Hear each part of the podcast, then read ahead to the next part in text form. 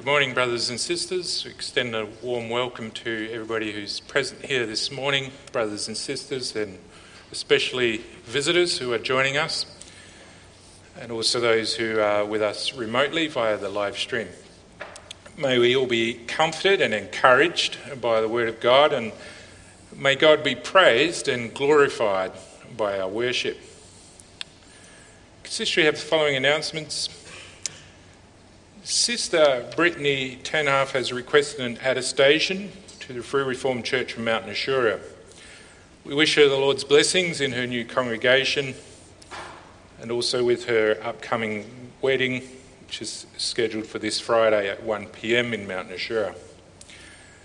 Sister Margaret Cooper and Brother Keith Vandalia from the Free Reformed Church of Rockingham have indicated their intentions to enter into the marriage state according to the ordinance of God.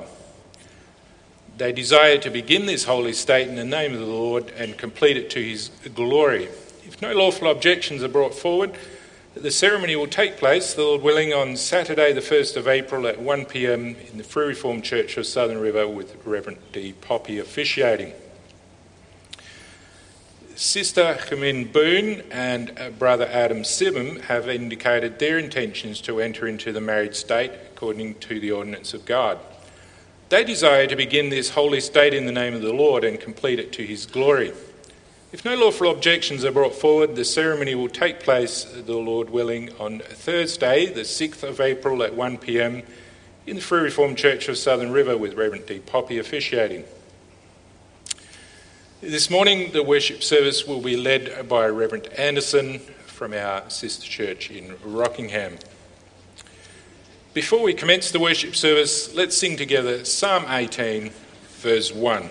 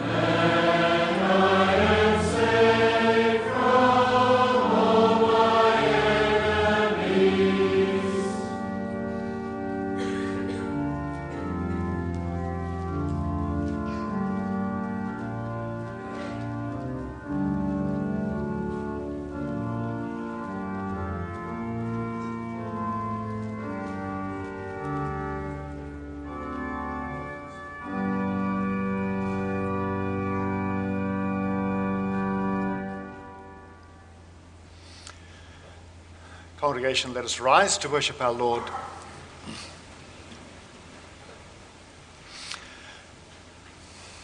Our help is in the name of the Lord who made heaven and earth.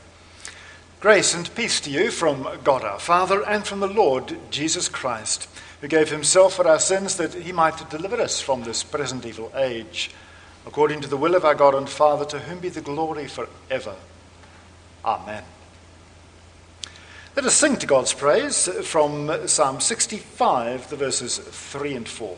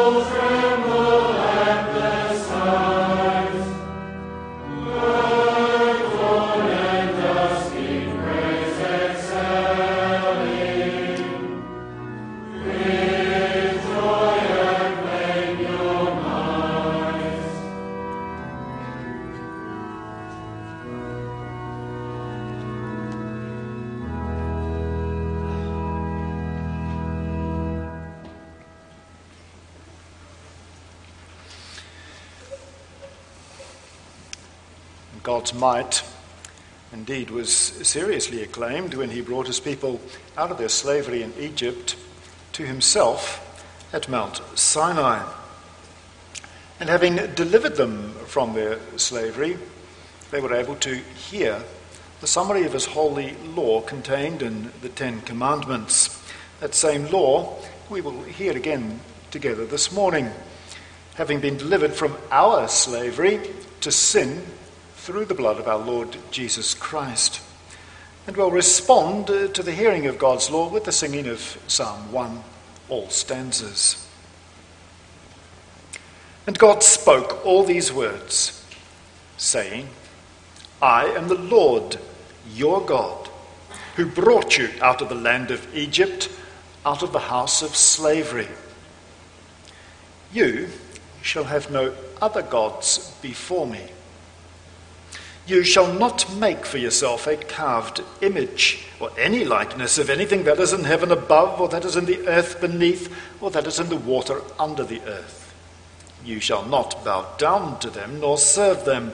For I, the Lord your God, am a jealous God, visiting the iniquity of the fathers on the children to the third and the fourth generation of those who hate me, but showing steadfast love to thousands of those who love me and keep my commandments. You shall not take the name of the Lord your God in vain, for the Lord will not hold him guiltless who takes his name in vain. Remember the Sabbath day to keep it holy. 6 days you shall labor and do all your work, but the seventh day is the Sabbath to the Lord your God. On it you shall not do any work. You, or your son, or your daughter, your male servant, or your female servant, or your livestock, for the sojourner who is within your gates. For in 6 days the Lord made heaven and earth, the sea and all that is in them, and rested on the seventh day. Therefore the Lord blessed the Sabbath day and made it holy.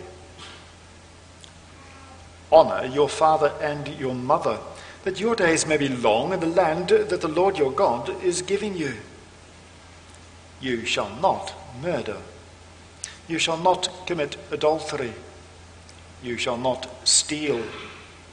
You shall not bear false witness against your neighbor. You shall not covet your neighbor's house. You shall not covet your neighbor's wife, or his male servant, or his female servant, or his ox, or his donkey, or anything that is your neighbor's.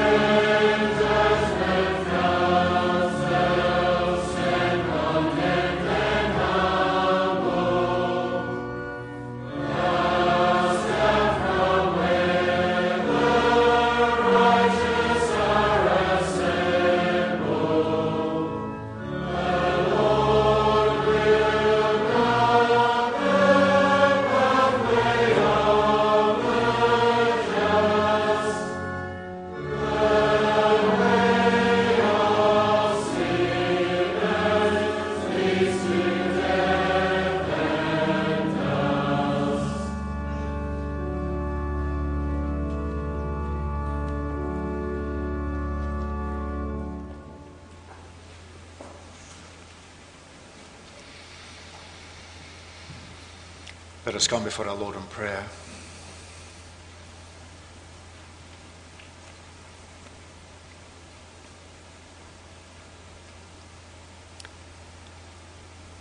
Lord and Heavenly Father, we give you thanks and praise that as your people were able to come together again on this day that you have set apart for rest and worship.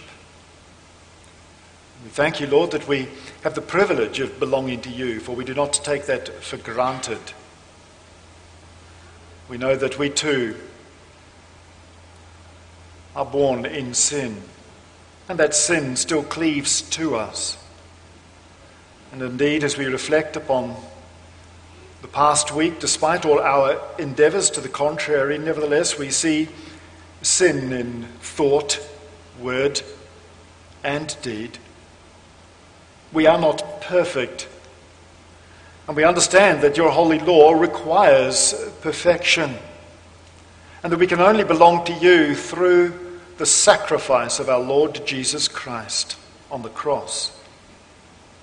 For he has paid the ultimate penalty for us. And so, Lord, we pray that you would not only forgive our sins and trespasses as we come before your holy presence, but that you would continue to fill us with your word and spirit, such that more and more we would become conformed to the image of your Son, to follow him, and to represent him in this life. And so, Lord, we ask that you would receive our praises this morning, that you would speak to us by your holy word, and that you would bless the preaching such that that word would live in our hearts and lives. We do ask this humbly and in the name of your Son, our living Lord and Saviour, Jesus Christ. Amen.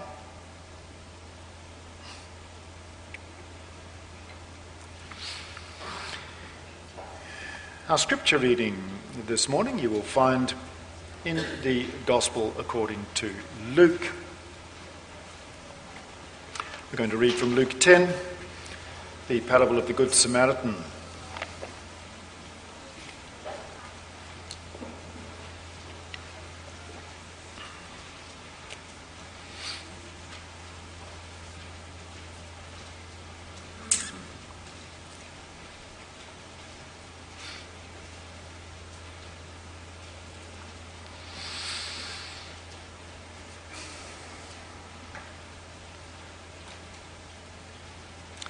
And behold, a lawyer stood up to put him, that is, Jesus, to the test, saying, Teacher, what shall I do to inherit eternal life? He said to him, What is written in the law? How do you read it? And he answered, You shall love the Lord your God with all your heart, and with all your soul, and with all your strength, and with all your mind, and your neighbour as yourself. And he said to him, You have answered correctly. Do this, and you will live. But he, desiring to justify himself, said to Jesus, And who is my neighbour? Jesus replied, A man was going down from Jerusalem to Jericho, and he fell among robbers, who stripped him and beat him and departed, leaving him half dead. Now, by chance, a priest was going down that road, and when he saw him, he passed by on the other side. So likewise a Levite, when he came to the place and saw him, passed by on the other side. But a Samaritan, as he journeyed, came to where he was, and when he saw him, he had compassion. He went to him and bound up his wounds, pouring on oil and wine. Then he set him on his own animal and brought him to an inn and took care of him. And the next day he took out 2 denarii and gave them to the innkeeper, saying, Take care of him, and whatever more you spend I will repay you when I come back. Which of these 3 do you think proved to be a neighbour to the man who fell among the robbers? He said, The one who showed him mercy. And Jesus said to him, You go and do likewise. Let's respond with singing from hymn 74, the verses 1 through 4.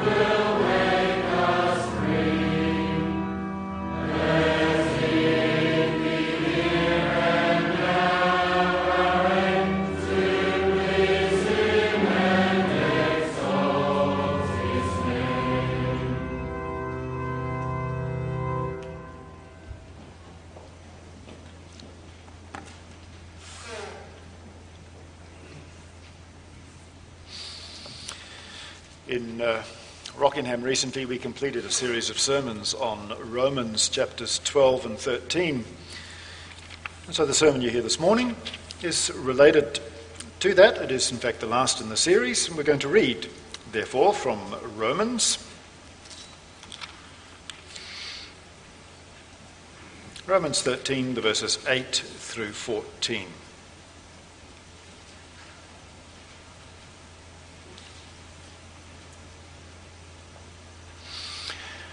The Apostle writes as follows: "Owe no one anything except to love each other. For the one who loves another has fulfilled the law.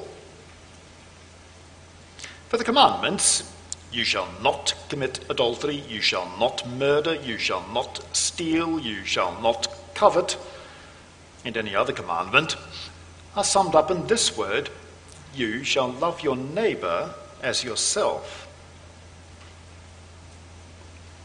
Love does no wrong to a neighbor.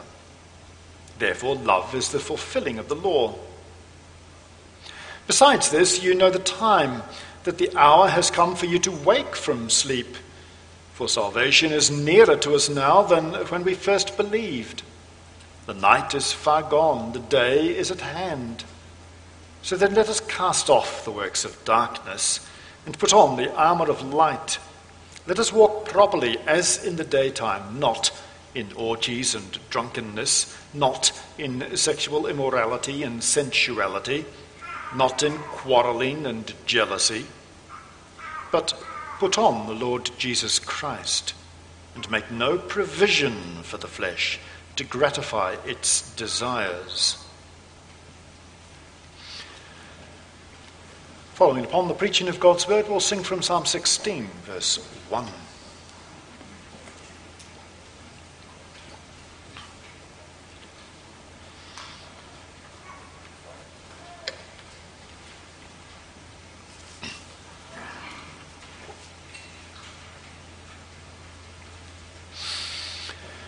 Congregation of our Lord Jesus Christ, in chapter 12 of Romans, Paul begins his practical exhortation to the believers in Rome. Up till that point, he has been discussing the basic content of his gospel and what that all involves. I won't summarize those chapters, that would take me more than one sermon, of course. But in chapter 12, he begins then the practical outworking. How do we respond to God's mercy? And indeed, in the chapters just leading up to chapter 12, he has been emphasizing God's electing mercy for his people. And so we began that exhortation, if you take a look at the first verse of chapter 12, as follows: I appeal to you therefore, brothers, by the mercies of God, so here's our motivation, to present your bodies as a living sacrifice, holy and acceptable to God, which is your spiritual worship.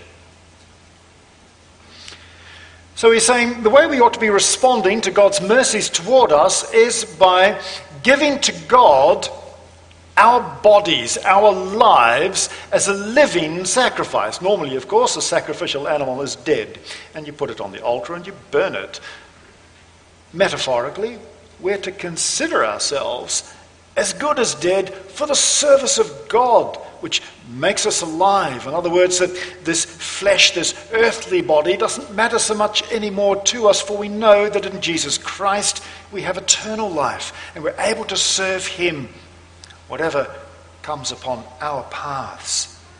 For he's rescued us from eternal death and put us into eternal life. But how do you flesh that out? How do you do that practically in your lives? Well, that's what Paul then is at pains to make clear in the rest of chapters 12 and 13 and continuing. In our text this morning, he begins by saying, owe no one anything. And it's actually a continuation of what he's just said at the beginning of chapter 13 in that rather famous passage of submission to the civil government. He's just said that we ought to pay to all what is owed to them. Taxes to whom taxes are owed, revenue to whom revenue is owed, respect to whom respect is owed, honour to whom honour is owed. So as it were, Paul is saying, well, while we're on the theme of paying what you owe, how about this? Owe no one anything except to love each other. I've summarized our text this morning under the following theme: getting ready for salvation. And we're going to see first, pay up your debt of love; secondly, wake up and arm yourself; and thirdly, salvation is coming, which of course spells the acronym PAWS. If you know me, you know I like cats. Our first point this morning: pay up your debt of love. Now, it's not for nothing that Paul uses this image of a debt. And it's a debt, of course, that's not owing to our neighbour in the first place, as if our neighbour has caused us to be indebted to him. No, we're indebted to God for the mercy that he has shown to us in Jesus Christ. And therefore, God says the way to repay that debt is to love your neighbour. If we were going to love our neighbour only because we felt indebted to him, I don't think we'd be loving very many neighbours at all. But we're indebted to God. And the image of debt was a common one in the language of Paul's day. In Judea, Hebrew, or of a different dialect than the Old Testament, was spoken.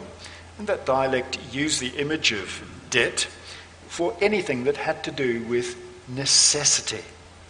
Think of the Lord's Prayer. Forgive us our debts as we also have forgiven our debtors. Now, for the Apostle Paul, the main point here is what we call the second table of God's law. In other words, he wants to emphasize how we respond to those around us. Yes, there's also love for God, which goes without saying. But what Paul is concerned with here is love for our neighbour, which begs the question why Paul writes what he does in verse 8. I mean this, he says, owe no one anything except to love each other, for the one, and then literally he says, for the one who loves the other has fulfilled the law. Well, why didn't Paul just say, for the one who loves his neighbour has fulfilled the law? After all, he is going to go and quote that command in a little bit. Love your neighbour as yourself. Well, there's reason here, brothers and sisters. Many Jews of Paul's day, when they looked at that commandment, love your neighbour as yourself, and it comes in Leviticus 19, and they looked at the context of Leviticus 19, they concluded your neighbour is your fellow Israelite, your fellow person who stands with you in the covenant of God. The Lord Jesus, of course, as we have read, made a quite different point with his parable. And indeed, Paul makes that same point in the way he circumscribes the command in verse 8. The one who loves the other has fulfilled the law. Now, once again, in the language of Paul's day, the other was a way of talking about a stranger as opposed to a friend. And so, for example, if you asked a mate of yours who had met somebody else, and you asked him, did you know the person you met? He could answer, oh yeah, he was a friend. Or he could answer, no, he was an other. And that's the way that word other was used in the day. So when Paul is saying not neighbour but other, he is emphasising the point that the Lord Jesus also had made, that loving our neighbour is not just loving one of your brothers and sisters, it is loving the stranger, the other.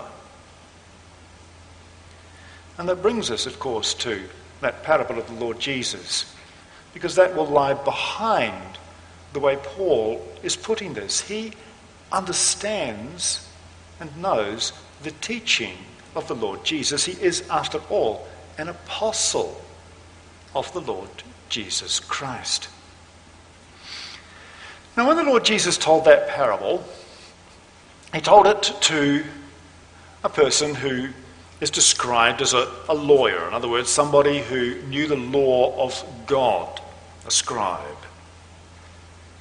And that person after his initial conversation with the Lord Jesus, is seeking to justify himself and therefore says, well, who is my neighbour? And for that reason, Jesus tells the parable of a person, an Israelite, who is going from Jerusalem to Jericho through that lonely mountain pass and meets up with robbers. These robbers strip him, beat him up, and we're told literally he is half dead, lying on the side of the road. Then, by coincidence, says the Lord Jesus, a priest happens along. Now, each of the three people that Jesus speaks about have a very good reason not to want to help the person that's lying on the side of the road. And we need to understand that. The priest sees somebody there that's almost dead. A priest is a person who, in order to serve as a priest in the temple, needed to remain ritually holy. One way to get out of your job would be to touch a dead person. It was understandable that a priest, if he's saying, look, if I'm going to continue serving in the temple, I have got to keep my ritually holy state. If I touch that person and he really is dead or he dies while I'm with him, I can't work for another week because I've got to do all the ritual washings all over again. And so he bypasses him. Levite, exactly the same thing. He bypasses him, for he too needs to be in a ritually clean state to be able to serve the Lord in his temple. And surely the service of the Lord comes before the service of people. So he bypasses him. And then a Samaritan. And then we need to remember, brothers and sisters, that Jews and Samaritans had absolutely no dealings with each other. And why? Because they believed that the other person was a heretic. For Jews, Samaritans were heretics. They were not true worshippers of God. They only had the first 5 books of the Old Testament, and they had even changed portions of them to suit themselves, to say that you needed to worship up north in Samaria instead of Jerusalem. They were treated as excommunicants. Excommunicants ought to be shunned. You're not to have anything to do with them. And vice versa. The Samaritans were convinced that the Jews were entirely wrong and to be treated as heretics, excommunicants. You're to have nothing to do with them. And yet this Samaritan has mercy on the half-dead person lying there. Hence Jesus' question at the end of the parable, who was the neighbour to this half-dead fellow? And of course, the conclusion has to be the Samaritan. And Jesus says that's the way we ought to be seeing God's command to love our neighbour. Loving our neighbour trumps any kind of ritual command that you could think of for the priest or the Levite. And it trumps also the idea that somebody might be an outcast in society. We are to show love to the stranger. And that's exactly the way Paul puts it. He who loves the other has fulfilled the law. You know, thinking about that command to love our neighbour, most of us at times have probably thought about somebody else, usually in the church and perhaps even an elder, thinking to ourselves, well, I wish he would stop badgering me or criticising me. I wish he would take notice of that command to love.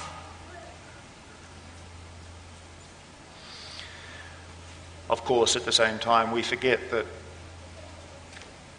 admonition ought to be encouragement in love. And there is certainly a place for it. But on the other hand, it's also a healthy reminder that if we really do need to bring admonition, whether as a brother or a sister, whether as an elder or an office bearer, of course, we can always say, yes, we bring this in love. But we need to demonstrate that we truly are motivated by love for God, for His mercies toward ourselves. We need to be able to communicate that to the person that we are speaking to. That's often very difficult, at least for males, because the only way you're going to communicate that effectively is by making yourself vulnerable. In other words, showing where your love really is. But when we do that, then we achieve true communication, and we're able to effectively admonish in the name of the Lord, in love. I think we're all guilty of saying things without communicating that love at the same time. I'm not necessarily saying that we never intended to communicate with love. Hopefully we did. But how often do we miss out actually communicating that aspect of what we're trying to say? And as you know, it's easiest to skip that with those who are closest to us, whether it's parents to children or spouse to spouse. If we're upset, we don't want to make ourselves vulnerable if we think the other needs to be criticized. And we just blurt it out.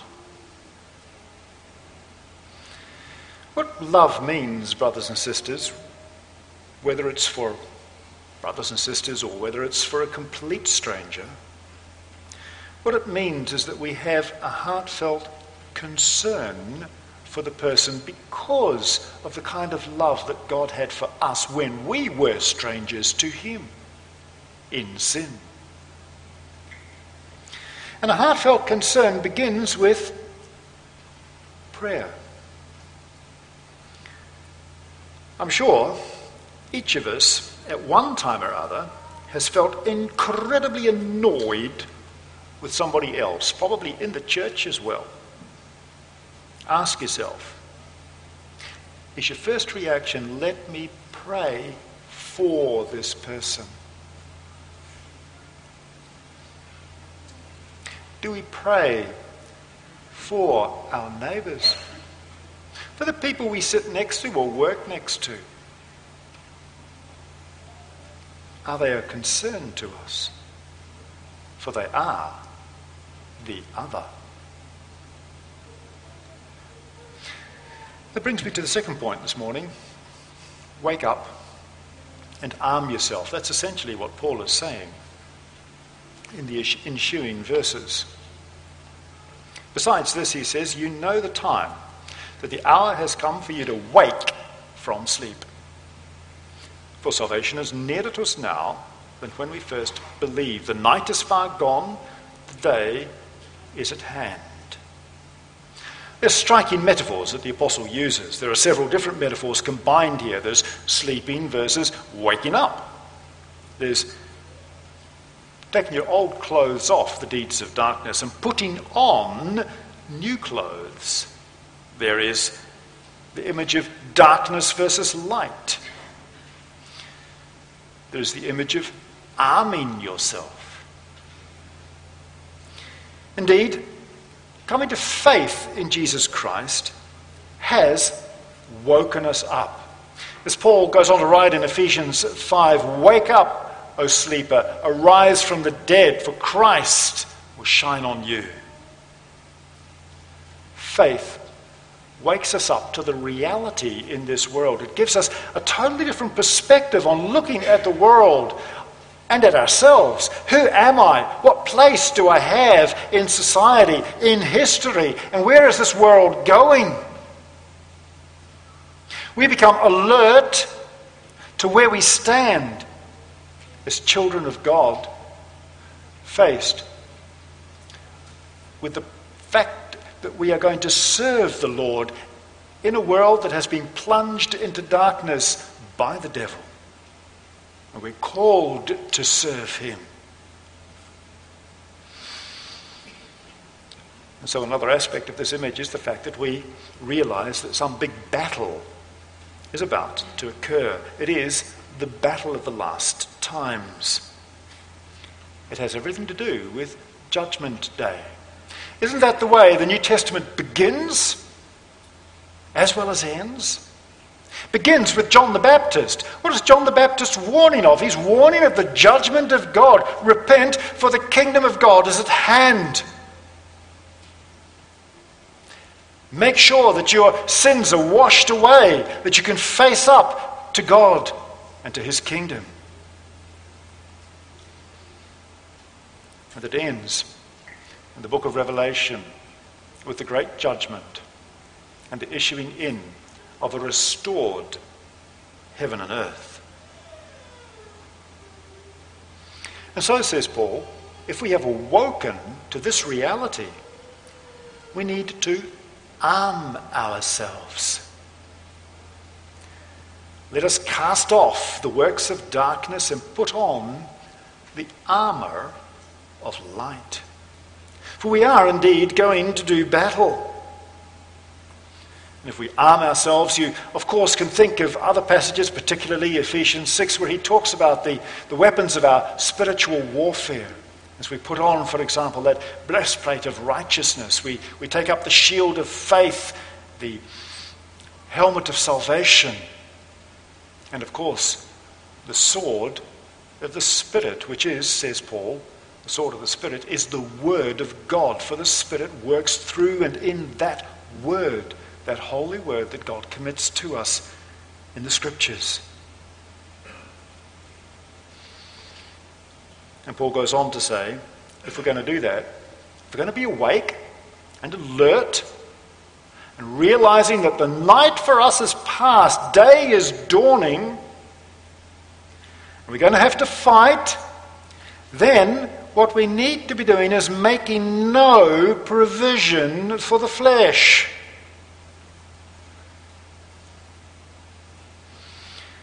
To gratify its desires. And what he means by that, he's just written, let's walk properly as in the daytime, not in drunken parties, translated here, orgies and drunkenness, not in sexual immorality and sensuality, quarreling and jealousy, coming up for oneself instead of for the Lord.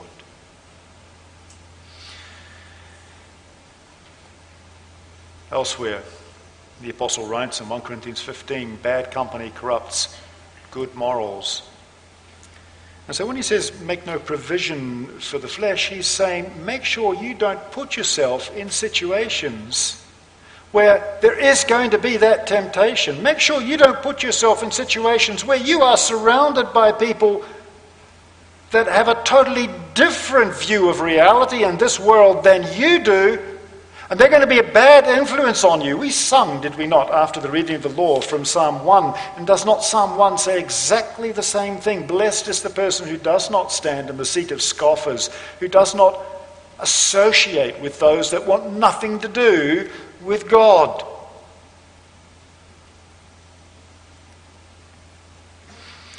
And you know, back in Paul's day, the situation in society wasn't too different to our own.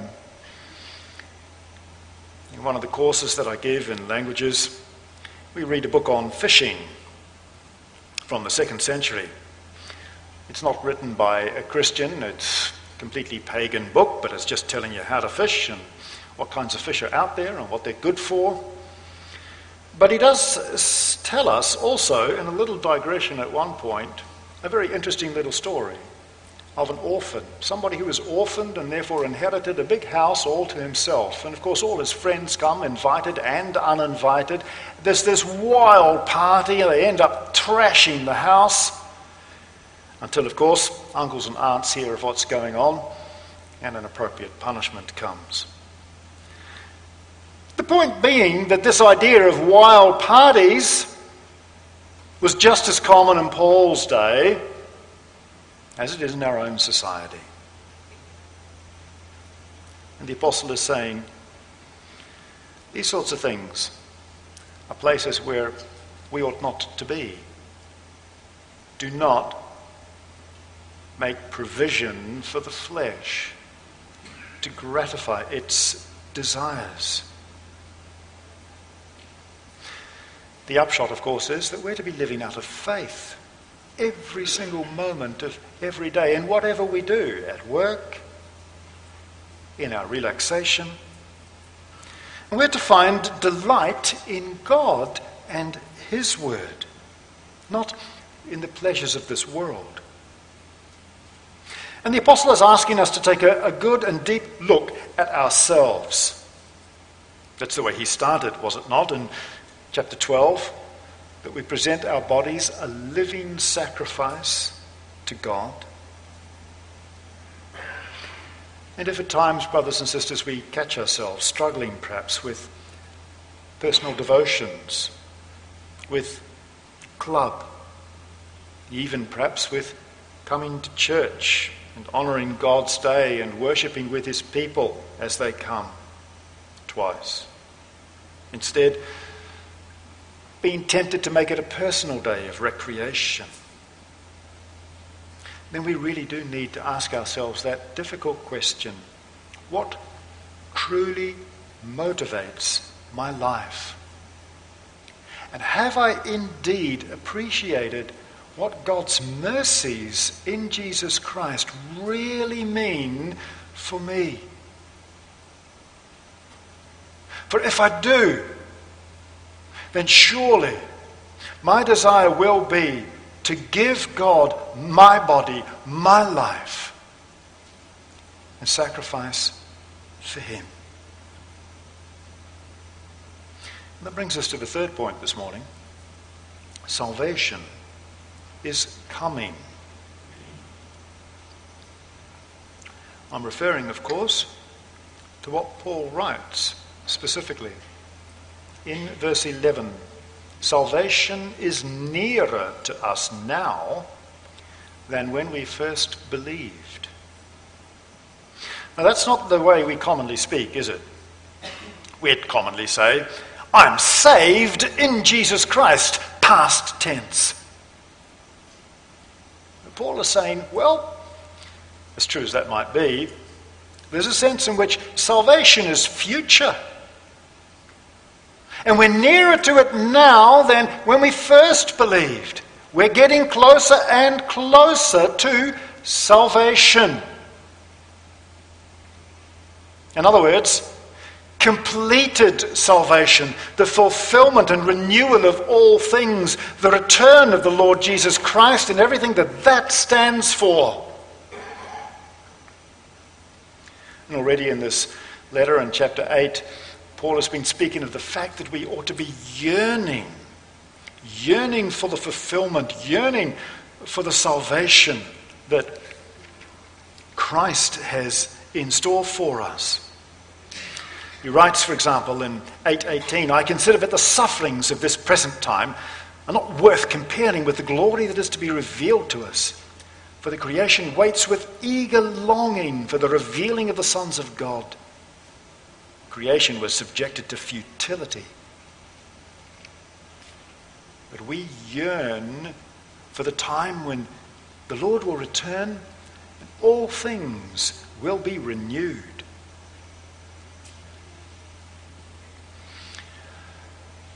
If we're to be yearning for that, if we're to be putting our lives as a sacrifice, a living sacrifice for God, being alert and awake, realizing the struggle of this life, then we also, brothers and sisters, need to be asking ourselves, of course, what am I supposed to be doing in God's kingdom? Sometimes we have a clear sense of that, and sometimes we don't. Sometimes you can wonder, well, how should I be directing my life that would truly be a way of being a living sacrifice for God? And if we do have those questions, and they can be legitimate, first thing we need to do, of course, is to pray, to pray that the Lord may open our eyes to the avenues for service that he puts in front of us. And the second thing, of course, that we need to do is to become more and more familiar with God's word. For that is God's message to us, through which his Holy Spirit works in our hearts and lives. Thirdly,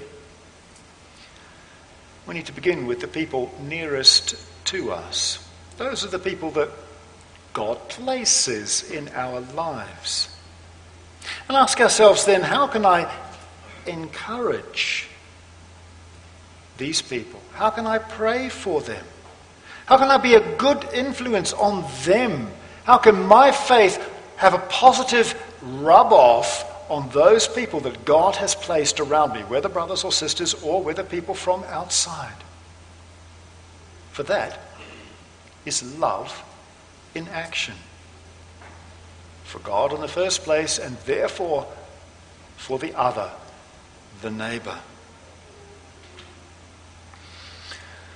I encourage you all this morning, as a reflection, brothers and sisters, to ask that difficult question. Is this me? Am I a living sacrifice for the Lord? Do I belong here? And may God grant that our hearts and lives may more and more be filled with his word and spirit, such that more and more we do indeed walk that path of thankfulness, genuine thankfulness for him and for his glory. Amen. Let's sing from Psalm 16, verse 1.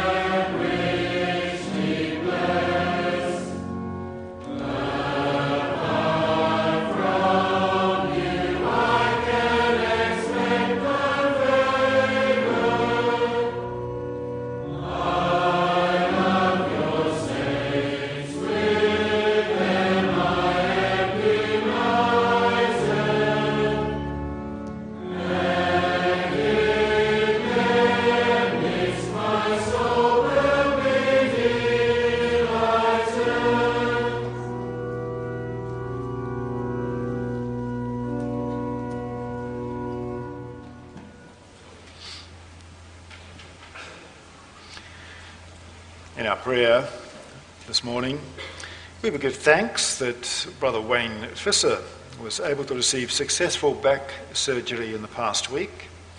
And we will also pray for the heart operation this coming Wednesday for Brother Trent Courthouse.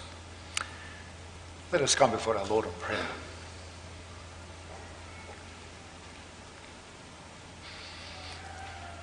Our Lord and Heavenly Father, we first of all, do praise you and give you thanks for the mercies that you have bestowed upon us in your Son, Jesus Christ. And Lord, your love for us in him is so great that we will always feel inadequate in our response. But we do pray, Lord, that you would fill us more and more with your word and spirit, such that we would genuinely be motivated to put our lives on the line for you as living sacrifices, We ask, Lord, that you would show us the way, that you would open our eyes to the opportunities to demonstrate that love for the other that you ask of us, and that you would give us the strength and the power to be able to walk that path of love for you. We ask for forgiveness for all those times that we have not walked that path, Lord, that we've been selfish, or even that we have indeed made provision for the flesh. Lord, we pray that you would teach us to walk your paths and not those that lead back to the ways of darkness, the path of the devil. We pray, Lord, that in your fatherly goodness, you would surround us also with your care in the coming week. We thank you, Lord, for the many blessings that you shower upon us. They're too numerous to mention. May we never take them for granted. We thank you in particular this morning for the successful back surgery performed on Brother Wayne Fisser. We thank you, Lord, for the opportunities that we have with the medical profession, but we know that they're always in your hands. And so we pray, too, that he may continue to have a good and blessed recuperation. We pray, too, Lord, for your blessing upon the heart operation planned for this Wednesday for Brother Trent Courthouse, and we ask that you would be with him, that he would know that he is in your care, whatever may occur, and that, Lord, his life is all of our lives, day by day, are lives that are given over to you, and that you may take all our anxieties from us. And we ask that you would do that, Lord, for we are so weak and we so often do feel still anxious when there's no need in your Son, Jesus Christ. And so we pray, Lord, that you'd be with us this week. We pray that you would indeed open our eyes and that you would make us to be your children, working in this world for your glory. For yours is the kingdom and the power and the glory forever in Jesus Christ, your Son. Amen.